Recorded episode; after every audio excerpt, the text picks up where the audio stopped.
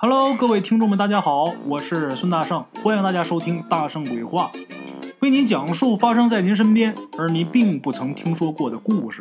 每天晚上，《大圣鬼话》与您不见不散。各位鬼友老铁们，大家好！今儿啊，大圣跟大伙儿聊一聊皮影。哎，皮影戏这种艺术表现形式啊，现在在我们生活当中是非常少见了，但是在电视上或者是在网络上啊，还看得着。今儿啊，大圣为了给大伙讲这个故事，特意在 YouTube 上看了一出皮影戏《孙悟空盘丝洞》，哎，挺有意思的。这个皮影戏啊，发源在关中，就是五叔跟小五的家乡。早在两千多年前呢，就在小五他们家乡周边那一带地区流行。这个皮影跟当地的戏曲联系在一起表演呢，非常好看，这就叫皮影戏。一般呢都是一个白幕，这个白幕后面有灯光，然后把这皮影人偶啊放在幕后，由这个皮影艺人呐用木棍操纵表演。这个皮影艺人他自己也唱，哎，灯光印在这个白幕上，这个影子，观众呢就看到了表演的内容。这个皮影戏啊，它也是木偶剧最初的形式。表演皮影戏的师傅呢，不仅要在表演和演唱方面有很强的业务能力。在整个皮影的制作过程当中啊，你也得有好的技艺，要不然呢，你做不出来好皮影。这个皮影的制作工艺啊，相当复杂，材质的选用呢也非常的重要。一般都是用动物的熟皮作为制作这个皮影人物和道具的基本材料。各地呢也都不一样，关中一带大多都用熟驴皮，驴皮影嘛，哎。这个材质选好之后啊，还得进行特殊的加工。之后呢，还得雕刻，还得上色。这个雕刻跟上色那学问可就大了。不仅要表现出这个人物的服饰花纹，而且还要在小小的皮影上面表现出来人物的性格特征，还有喜恶。这皮影啊，做得好，而且你表演的好，唱的好，这才能称得上是一位好的皮影艺人。哎，话说话音先。有这么一个叫王六一的，这个王六一啊，就是一个表演皮影的老艺人。他做的这个皮影啊，非常好，制作皮影的功夫非常了得，表演皮影的功夫那更是了得。咱们说一般啊，一个艺人同时操纵两三个皮影，那就已经非常了不起了。可是这个王六一啊，他居然一个人能操纵六七个。这个就包括很多业内人啊都非常难理解他是怎么做到的，这个太了不起了。咱们说啊，这个皮影开场的时候一般主要的表演人物他在这开场有动作的时候，一般其他的人物啊就是在背景下面不动，哎，就是做一个衬景。但是王六一呀，他表演的这个皮影戏，不仅主要人物唱念做打。绝不含糊，而且其余人物也都跟着有动作，或者是翻跟头，或者是随着主角一起舞剑骑马，活灵活现，那就好像跟真人在上面演似的啊，真厉害！因为这个王六一啊，他有这门独门绝技，所以他的表演是非常受欢迎的。你别看啊，在那么不到两米见方的白幕上，小小的一块白幕，他就能演出跟舞台一样的效果，而且幕后就他一个人。咱且不说他这唱腔如何，就单他就这门手艺，别人就不行。能同时控制这么多皮影，别人来不了。这个王六一呀，一个人挑着担子，担子里边是唱戏的家伙，一个人挑一个担子，就从华阴到潼关，甚至到山西运城，往西边去华县、去渭南、去西安、去咸阳，甚至到了宁夏、甘肃一带，了不起。咱们介绍完这个王六一之后啊，咱们得说说五爷了。五爷呢，很早就发现一个问题，就尽管啊，他很喜欢这个王六一的皮影戏，但是这个王六一啊，他所走过的村寨啊，总有那么几个小孩啊要得失心疯。一提到五爷，大伙就知道五爷现在已然是没了呀，这是以前发生的事哎，五爷发现这个王六一，就他到哪儿去演。演完之后，他走，这个村子里边就有那么几个小孩啊，就得得病，得什么病？失心疯。这失心疯是什么病呢？其实是一种精神疾病，民间俗称啊，走了魂了。哎，得了失心疯的孩子，一般就是精神萎靡，不愿意说话；有的呢就是又哭又唱；有的呢就是昏昏入睡。平日里啊，吃饭得爹妈喂，上厕所得爹妈把着。哎，这个孩子得了失心疯，有很多人呢就找五爷帮忙给招魂儿。五爷那时候还年轻，他这个手艺啊，虽然没有晚年的时候高明，但是那个时候他已经很厉害了。他是天生有这个能力啊！这些得了失心疯的孩子的家长找到五爷，让五爷帮忙给招魂儿。可是五爷无论是使出多的力气，这招魂幡挂的多高，也没有任何作用。大伙儿一看，这五爷都没辙了，算是彻底失望了。因为这种古怪的事五爷要是说他弄不了，别人谁来也不行。哎。过去那个信息闭塞，方圆咱说上百里就这么一个能人啊！你要说穷人家的孩子啊得这病啊，弄不了，关注的人呢可能也不太多。可是当时啊，他们村里边有一个大户人家，这大户人家姓贾，这贾家大地主的大孙子，在看完这个王六一演这个皮影戏之后，就得了这个失心疯了。王六一走了以后啊，这孩子得病了。那么这大有钱的人家，哎，这大地主恨不得这一个村里边啊都是他的佃户啊。那这个主家大孙子得了这个病，那还了得？这一下轰动了。王六一来演皮影那天晚上啊，整个村子的人呐都被他这皮影戏给吸引去了。当时有一些孩子就是很好奇的啊，在整个后台是跑来跑去。这贾家大地主他这大孙子名字叫贾顺利。这孩子啊平时就特别喜欢闹，哎，那天呢在后台跑来跑去，肯定也有他。多大呢？七岁。这个孩子得了这个失心疯，贾家大地主呢就去找五爷。五爷那时候都是他的佃户，哎，把五爷招到他们家去给这孩子看病。五爷到那儿看着这个孩子的时候，这汗就下来了。怎么的呢？那会儿这孩子满脸青紫。就连气儿都快没有了。五爷给这孩子号了号脉，这个手搭上，号了一会儿之后，这孩子就开始抽，而且说胡话。五爷仔细一听，这孩子说的胡话呀，不是旁的，什么呢？就是这皮影戏的戏词儿。五爷给这孩子看完病之后，满脑袋是汗，为什么呢？因为他也没辙。跟贾家老太爷说，这孩子啊只能先这样了。每日三餐呐，用羊奶喂着，不能有一点闪失。贾家老太爷平日在村里边那都横惯了，那他是最大的地主，那能不横吗？一看五爷不给他孙子下方子啊，这火就上来了，就说老五，这就是你的不是了。平日里边老爷我待你不错呀，啊，怎么到了这么关键的时候，你撒手不管了呢？你这来瞅一眼，你就说没辙了，就让我拿羊奶喂了，你良心让狗吃了呀？这时候旁边这地主婆啊，贾家老太太在旁边也帮腔，跟这个地主就说：“嗨，你平时对这些人好有什么用啊？啊，这些个穷鬼呀，平时吃的时候他可有力气了，让干点啥，你看一个个那德行，狼心狗肺的东西。”五爷呢？这会儿被说的脸通红，还不能还嘴，为什么呢？一个是这个贾家这个老地主，还有这老地主婆啊。如果按岁数、按辈分算，那都是五爷的长辈五爷那时候还年轻嘛，这是一方面。另外一个，人家是地主，你是佃户，你能说什么呀？没办法，你还得给人家回话。五爷说：“贾老爷，村东头也有几家。”出这种事儿，我也没能给救过来。这个事儿啊，我正在想辙。您放心吧，我一定把孩子救过来。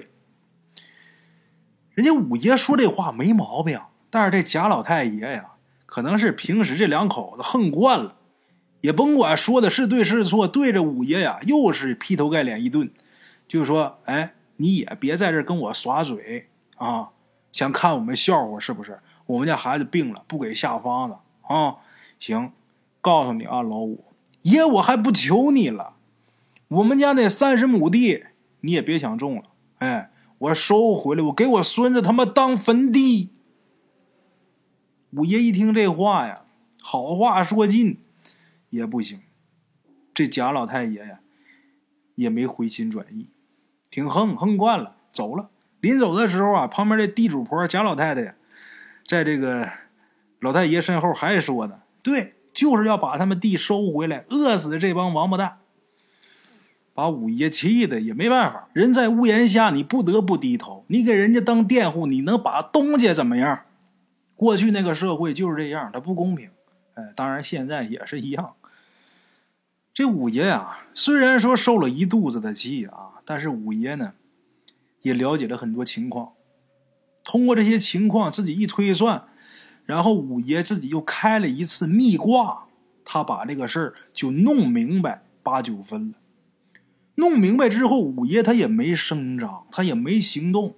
哎，贾老太爷带人来收地的时候。五爷都一个字儿没说，为什么？因为他在等一个机会，等一个能让这些孩子全都恢复健康的机会。五爷算出什么了呢？五爷这一卦，再加上他推算啊，得出一个结论，就是这个王六一，还有他那皮影，绝对都有问题，跟这些孩子丢魂啊，肯定是有联系的。而且五爷这卦还算出来。这个王六一会出一个意外，然后这王六一会来找五爷帮忙，五爷就在这等着呢。我就等你王六一来，你来了，我从你手里边把这些孩子魂要回来。这些孩子一好了，就什么事都好了。那贾家那个地我也能接着种了。这是五爷这么想的，一直等着王六一呢。那么说五爷这卦啊，他算的到底准不准呢？准了八九分。哎，按照五爷推算，王六一他肯定会出意外。结果这王六一啊，还真出事了，还真来找五爷了，这都准了。可是呢，这王六一啊来的时候一脸愁容，五爷呀就觉这事儿有点不妙。他倒是算出来这个事儿的过程跟结果啊，但是细节，比如说这王六一啊，他出的那场意外，具体的原因和结果是什么样的？五爷没算出来，哎，这个王六一啊，真来找五爷了，满脸愁容的来的。王六一他是一个皮影戏表演的好手，咱们前文说过，但是呢，他这异于常人的表演里边啊，确实是有个小猫腻儿。这王六一啊，他懂一种小法术，能把十岁以下孩子的魂给勾走一部分。当然啊，他勾走这个孩子的魂是有用处的。干嘛呢？就是利用这些孩子的魂儿表演皮影戏。他能把这些孩子的魂儿啊给封在这一个一个皮影人物里边。这个表演的时候，只要是锣鼓家伙一响，这些魂儿啊就能控制这个人偶在台上打打闹闹、蹦蹦跳跳，甚至有的时候还能唱两句。被勾走魂的孩子呢，就会变成之前咱们前面说的那样啊。反正每个也都不一样，哎，半死不活的。这个魂儿啊，小孩的魂儿，在这个皮影里边啊，还不能封太久，三年是大限。如果说超过三年，这个孩子啊，因为他这个肉身啊，跟三年前变化太大，所以说，呃，他的这个魂，即使从这皮影里边给放出来，他也很难再恢复到原先的肉体上去了。所以好多孩子，他得了那个怪病。在三年之内，就是不治，他也能变回正常孩子。哎，这个王六一还算是有点良心，害你一时不害你一世，把你魂勾走一部分，你给我演个一年二年的，我放你回去，哎，你还能正常生活。五爷呢，他算出这个王六一要出意外，然后会来找他。五爷算出这些孩子的魂啊。没能及时回到躯体，王六一啊，一定得找他帮忙。哎，所以这个王六一来的时候，五爷特别自信啊，总算到我扬眉吐气的时候了。这小子让我在这一带啊名声全倒啊，啊，连最基本的很小的看风水的活儿都没我什么事都因为他呀。哎，可是这个王六一带来个消息，让五爷大吃一惊。那么说这王六一，他到底出什么意外了？王六一啊，上次在五爷他们村啊演完之后不久，他就只身前往渭南县。走到半路的时候，到赤水镇的时候，他就看见自己身后啊跟着几只狼。这王六一啊，虽然有点手法，但是弄皮影什么的行，你弄狼群那白扯了。王六一心想啊，今儿啊，我弄不好自己小命要保不住。狼这玩意儿，孤狼不可怕，就怕狼群呢。好在这会儿远处啊有亮光，再加上这会儿天刚黑，王六一的就加快脚步往前赶。身后这狼群啊一直在跟着，一直是紧追不舍。王六一把自己的注意力啊，全都放在自己身后的狼群上了。看前面有亮光，奔亮光去。他以为是灯光，结果等接近之后，他一抬眼，我的妈呀，哪是灯啊？另一群狼，两面都是狼，这下完了，坏了！各位老铁们听到这儿啊，可能有想的，那他上树啊？他们那地方啊是平原，地广人稀。关中的人呢，习惯在自己的房前屋后种树，像这野外啊，很少有树木，偶尔能碰上一两棵，那全都是像胳膊那粗的小树，他没有办法承受一个人的分量。王六一心想：这怎么办？急中生智，突然间想到，这狼怕火呀。王六一赶紧在路边啊捡了一些柴草，把火生起来了。还别说，真有点作用。这火一起了，这狼群呐跑远了不少。可是等这个柴草烧完之后啊，他再去捡柴火的时候，这狼群呐就又追上来了。这一人两群狼就这么一直对峙着。等自己周围这些柴草啊都烧差不多的时候，你想再点火，你就得去更远的地方去捡柴去。但是王六一已经不敢再去远处去捡去了，因为这会儿啊，这狼群把他几乎就围成一圈了。他眼前的这火堆呀，也马上就要灭了，眼看着就要大难临头。王六一情急之下就把一个皮影人偶就扔向狼群了。他挑那担子里边都是这个皮影人偶啊，扔这个东西过去之后，这个狼群先是一惊，随后啊有点混乱，最后呢，这个狼啊发现这个王六一扔过来东西啊能吃，哎，这些狼就开始抢皮影嘛，它是驴皮做的，它肯定是能吃的。在过去那年代啊，咱别说皮影了，那个闹大饥荒的时候，据说那个腰带啊什么都都煮吃了。它都是皮的嘛，哎，这个狼开始抢这些个皮影吃，其中有几只狼啊，还为这张不小的熟驴皮呀，还咬起来了。就这样，趁着混乱，这王六一啊，赶紧先离开这个包围圈，挑起担子呢，就往前快步赶路。他没想到，这狼啊，抢完这张驴皮之后啊，还是在他身后紧紧的跟着。哎，王洛一心想啊，完了，我这点驴皮影啊，我就是扔给他们吃，他也有扔完的时候啊。最后啊，还得把我自己的肉搭上，没办法啊，那你也得扔啊。狼在后边跟着，他挑着担子啊，走一段路，就赶紧往地上扔一张驴皮影，走一段扔一张，除了走快点扔慢点别无他法。最终呢，最后一个没有封印灵魂的人偶啊，给狼扔完了。尝着甜头，这狼根本就不善罢甘休啊，在后边紧追着他呀。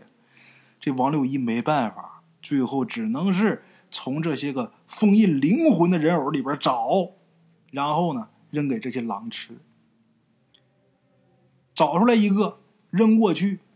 上来一只狼，一口就咬住这个驴皮影，结果就打这个皮影里边，就传出这个孩子凄惨的叫声，非常清晰。王六一一下就听出来了，那是皮影里那魂发出来的声音啊！狼也听着了，狼也吓一跳，这一群狼都愣住了，一时间呢也不敢靠前随后呢，有胆儿大的狼啊接着咬，这叫声啊更惨了。王六一也顾不了那么多了，趁着机会赶紧跑，不停的往前跑。最终呢，他在扔掉有这个贾老太爷他们家大孙子贾顺利那个灵魂的人偶之后啊。他找着一户人家，终于算是躲过一劫。哎，这户人家，收留这个王六一了。但是王六一一打进屋之后，他就发现这户人家哪儿不对，但是究竟哪儿不对，不知道。这会儿他都吓坏，人都吓虚脱了，也没敢多想。折腾好几个小时了，总算是暂时安全了啊。这会儿时间已经接近午夜了。人精神这一放松，马上就困得不行了，就迷糊了。王六一进屋没多大一会儿，倒头就睡。话说入睡之后不长时间，这个王六一就被小孩凄惨的叫声给惊醒了。醒来之后，这回给王六一的打击呀，比那狼都厉害。怎么回事哪是什么人呢？收留他这户人家，什么人呢？一窝黄鼠狼。黄鼠狼这玩意儿鬼精鬼精的，专门迷惑人的心智。这个房子，还有房子里的人啊，都是假象，都是假的。他这会儿啊，就是在一个石洞里边。哎，王六一这会儿想起来了，他刚才进这屋里的时候，那一家三口。哪儿不对？他想明白了，这三口人都不会眨眼睛，哎，不像人会眨眼睛啊，眼睛都发直不动，不眨眼睛。这回他是彻底崩溃了。他知道这狼群呢就在这附近，这会儿他等于是尚未躲避狼群追捕，又陷入黄鼠狼的陷阱。王六一心想：我今天非得死这不可，这就是我自己干的勾活的事儿的结果。我自己种下的恶果，我自己得承受，这就是所谓的现世报。这会儿看着那两大一小三只黄鼠狼对着自己担子里边封着小孩灵魂的驴皮大快朵颐，吃的那叫一个欢实，而且那些小孩叫的那个凄惨。这会儿他在这地方，荒郊野外，人彻底崩溃了。但是人这个求生欲望是很强的，还想着我该怎么脱身呢？哎，自己呀能跑出去就算是不错了，自己吃饭那些家当是顾不上了。想要跑，趁着这些黄皮子吃他那些驴皮人偶的时候，他要跑，没想到外边这个狼群这会儿啊追上来了，闻着气味上来了。那黄鼠狼那能打过狼吗？肯定打不过。黄鼠狼势单力薄，但是也不愿意放下手中食物。这黄鼠狼啊，又使出迷惑老招数。这两大一小，这仨畜生把这屁股撅起来，对着狼群放出三股臭气，把这个狼群呐暂时给逼退了。随后，这三个黄鼠狼叼了食物就跑了。王六一呢？赶紧也借此机会快速的躲到不远处啊，有那么唯一一棵比较粗的树上，爬那树上去，在树上待了一宿，这才算是啊躲过了这场劫难。但是他那些人魂皮影早就被那些畜生给吃完给消化了。王六一把这个事儿这个过程跟五爷说了，来找五爷就说这个事儿。让五爷给想辙，就说我那些皮影没了不要紧，你说这些孩子魂要是回不来，我不造了大孽了吗？他还有点良心。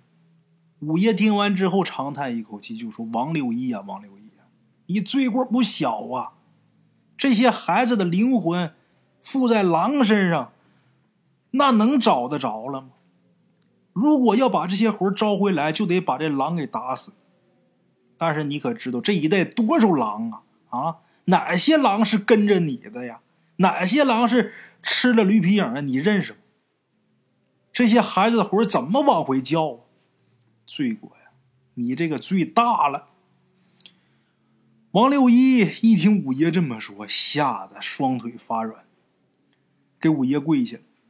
哎，他知道，他自己也明白，他自己做这些事儿啊，确实是损阴德，而且这次事儿啊，也明显就是现世报。得亏他之前没有害过孩子的命，要不然那天晚上他跑不了。王六一一边给五爷磕头，一边骂自己：“我不是人啊！你你不管我行，但是请您看那些孩子的份上啊，您一定帮帮忙，把那些孩子魂给招回来。我以后再不敢做这缺德事儿。”五爷呀也发愁难呐，啊！五爷告诉王六一说：“你呀，先在我这待着，哪儿都不能去啊！我呀，出去办点事儿。”说完之后，五爷出门就不见了。那么说，五爷干嘛去了呢？五爷呀，念了个法咒，来到了南山寺找师傅。哎，五爷有办法，他能灵魂出窍。他想去远道的时候，把自己真身藏在一个谁也找不着的地方，然后灵魂出窍，哎，想去哪儿去哪儿。但是这个距离也是有限制的啊。到了南山寺，找着一位高人，找着一位师傅。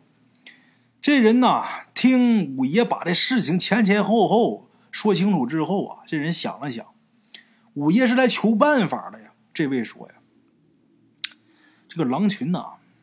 来无影去无踪，这倒是真的，但是也并非是无迹可寻。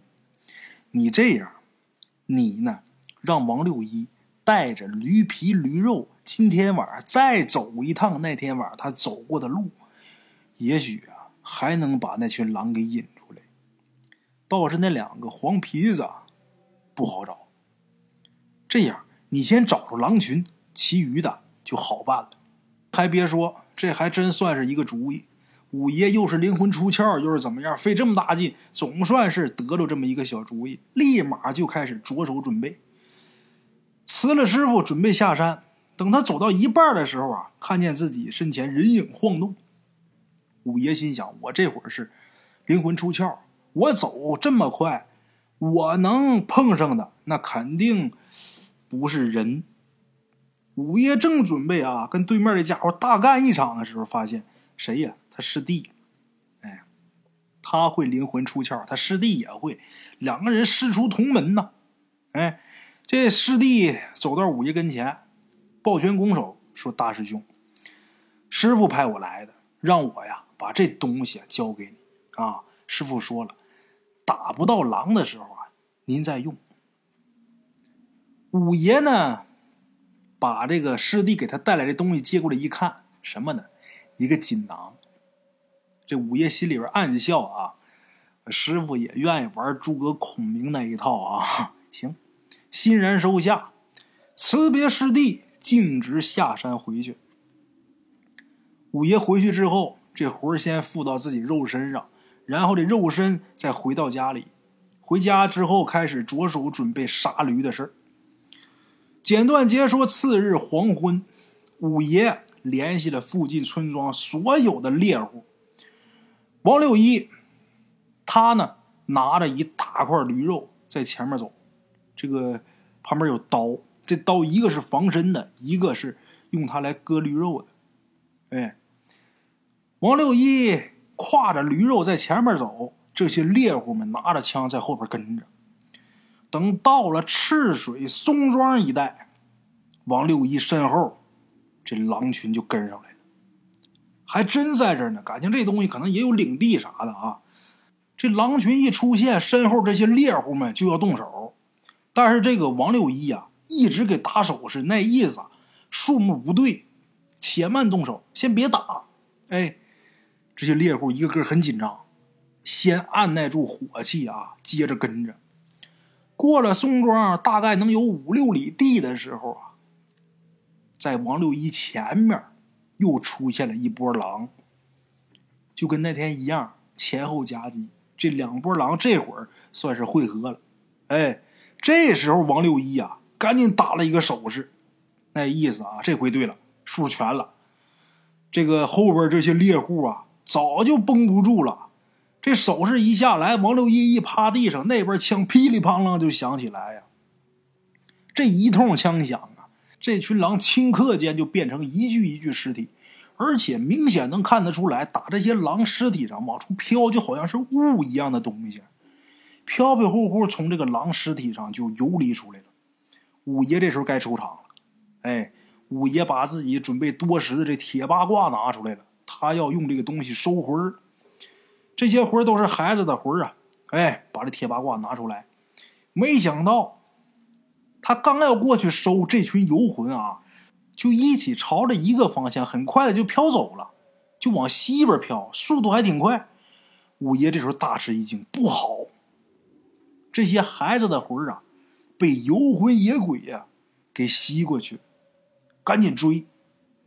五爷这时候带了三个胆儿比较大的猎户。还有王六一，哎，一直往西面追，这一路就追到了一个废弃的河道旁边。但是眼前的场景，让这仨猎户加上五爷跟王六一，这五个人全都瞠目结舌。怎么的呢？这河道里边全是一朵一朵，就像小黑云似的啊！这种雾，你说那黑还不是黑的，还有点白，灰不楞叽的。然后这几个孩子的魂呢？它是白的，就是特别白的这种，呃，像云雾状的东西，满河道都是灰的，然后抢这几个白的，五爷一看就知道了，那些个灰的呀，都是这条河曾经啊积年累月下这些个没有往生的水鬼，哎，这些水鬼抢这些小孩的魂一旦这些水鬼把这些小孩的魂给吸了之后啊，这些水鬼就能借。孩子的肉身啊，还阳。如果那样的话，这孩子他醒过来之后啊，就不是之前那个孩子了，那后果都不堪设想。五爷这时候拿出桃木剑，赶紧冲过去，是左突右冲，哎，一会儿功夫打到河道中心。那些猎户还有王六一眼睁睁看着五爷呀，一点一点体力不支，他们在岸上干着急，没办法，这玩意儿给一枪也不好使啊。就在这时候，有一个猎户就问王六一：“哎，你那个驴皮能收小孩的魂儿，你能不能把这些个呃鬼都给收了呀？你要能收了，也算是助老五一臂之力了呀。你说你那能耐呢？你倒是拿出来呀！收小孩的时候挺能耐，这会儿你咋在这木上不动了呢？”这猎户一说，这王六一还真是如梦方醒啊！对呀，我怎么把这茬忘了呀？刚好他那个篮子里边还真有熟驴皮，王六一赶紧施法，没费多少功夫，这王六一还真有两下子，就把这百十个水鬼啊，这魂就给封到这个驴皮里边明显就感觉五爷啊在下边压力减少不少。哎，可是呢，这个水鬼啊还得有百十来个，还是缠着五爷。五爷他能耐再大，他双拳难敌四手啊！这个事情是属于是突发情况，比较意外。这时候王六一呀，又赶紧想了一个办法，他赶紧把自己这个外衣给脱下来，然后让其中两个猎户啊说：“你们抻着这衣裳。”王六一呢和另一个猎户在这个衣服后边啊就升起了一堆火。然后这王六一拿，他不是手上有刀吗？切驴肉的？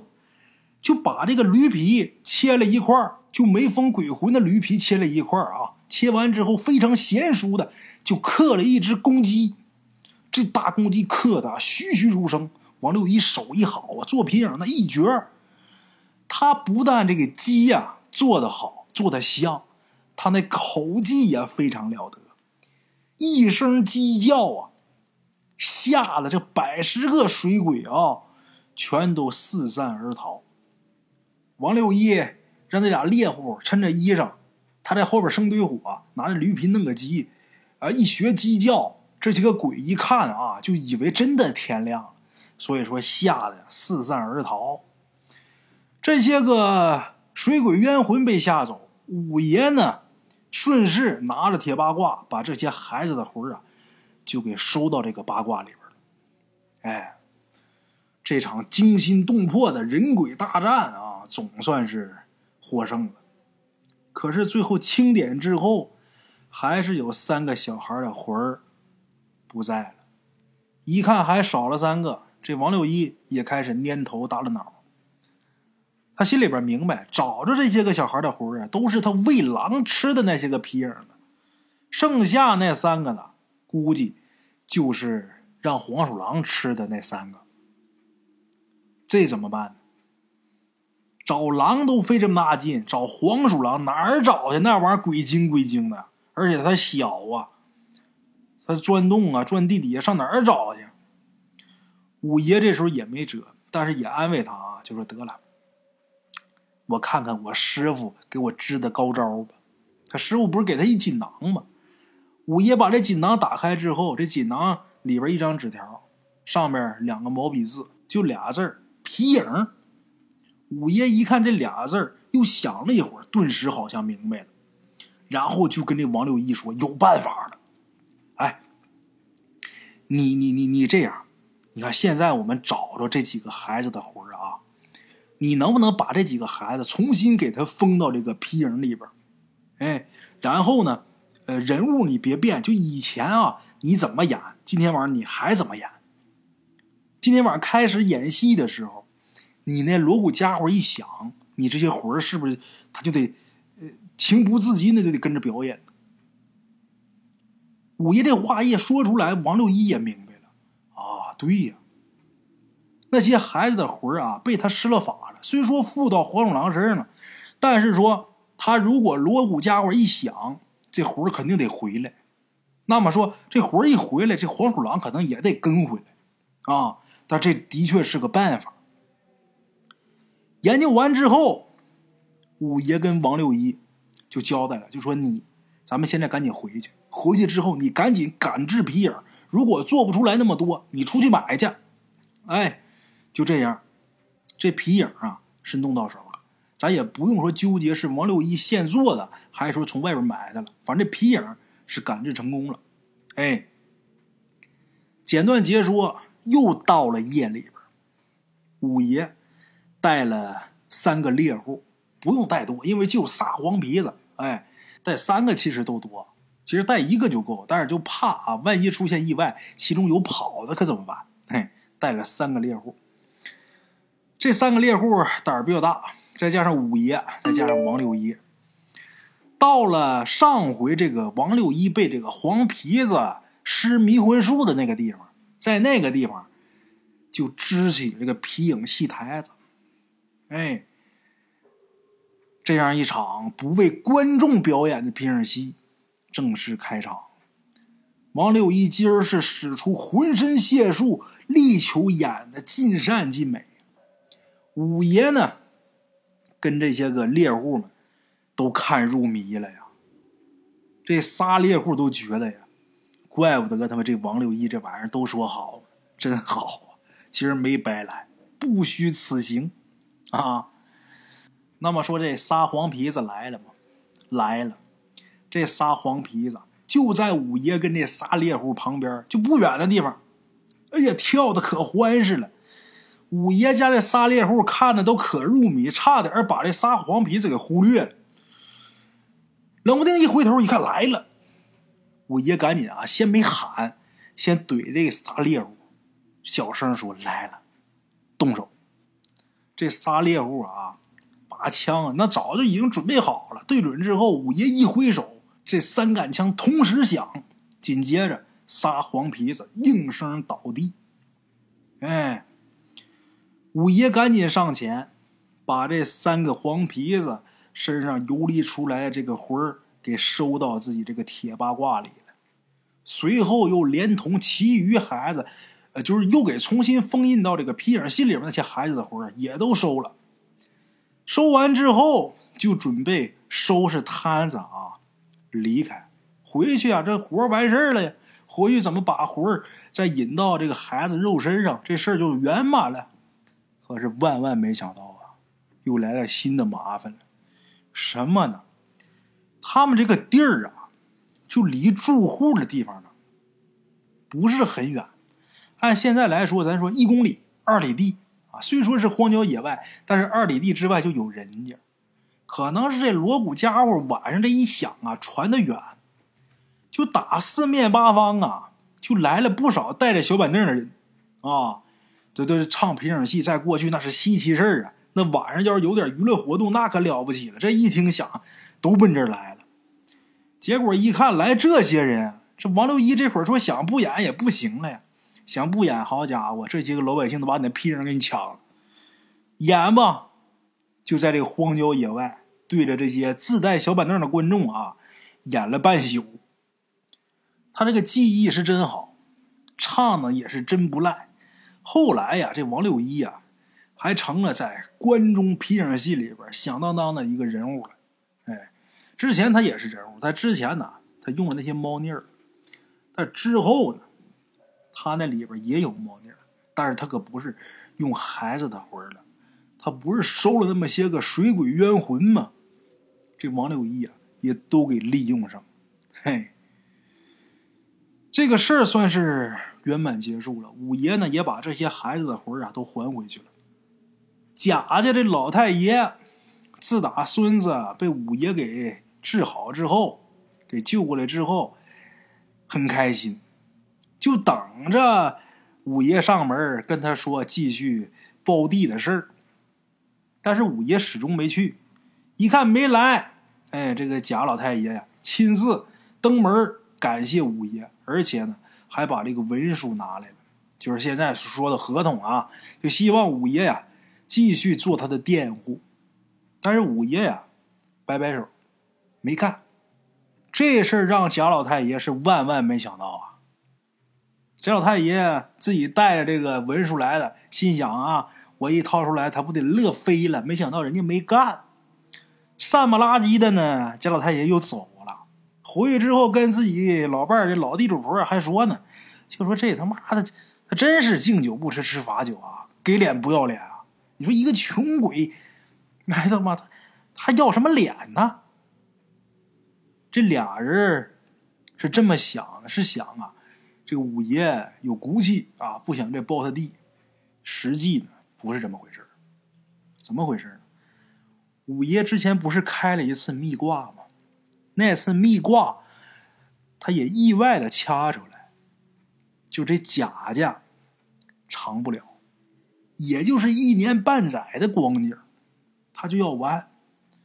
结果还真是，四个月以后谜底揭晓了，什么呢？五爷那村啊，土改了，土地改革了，打倒地主分田地了。好了啊，各位老铁们。咱们今儿这故事啊，就到这儿。非常感谢大家支持啊！明天见。路边的茶楼，人影错落。用声音细说神鬼妖狐，用音频启迪人生。欢迎收听《大圣鬼话》。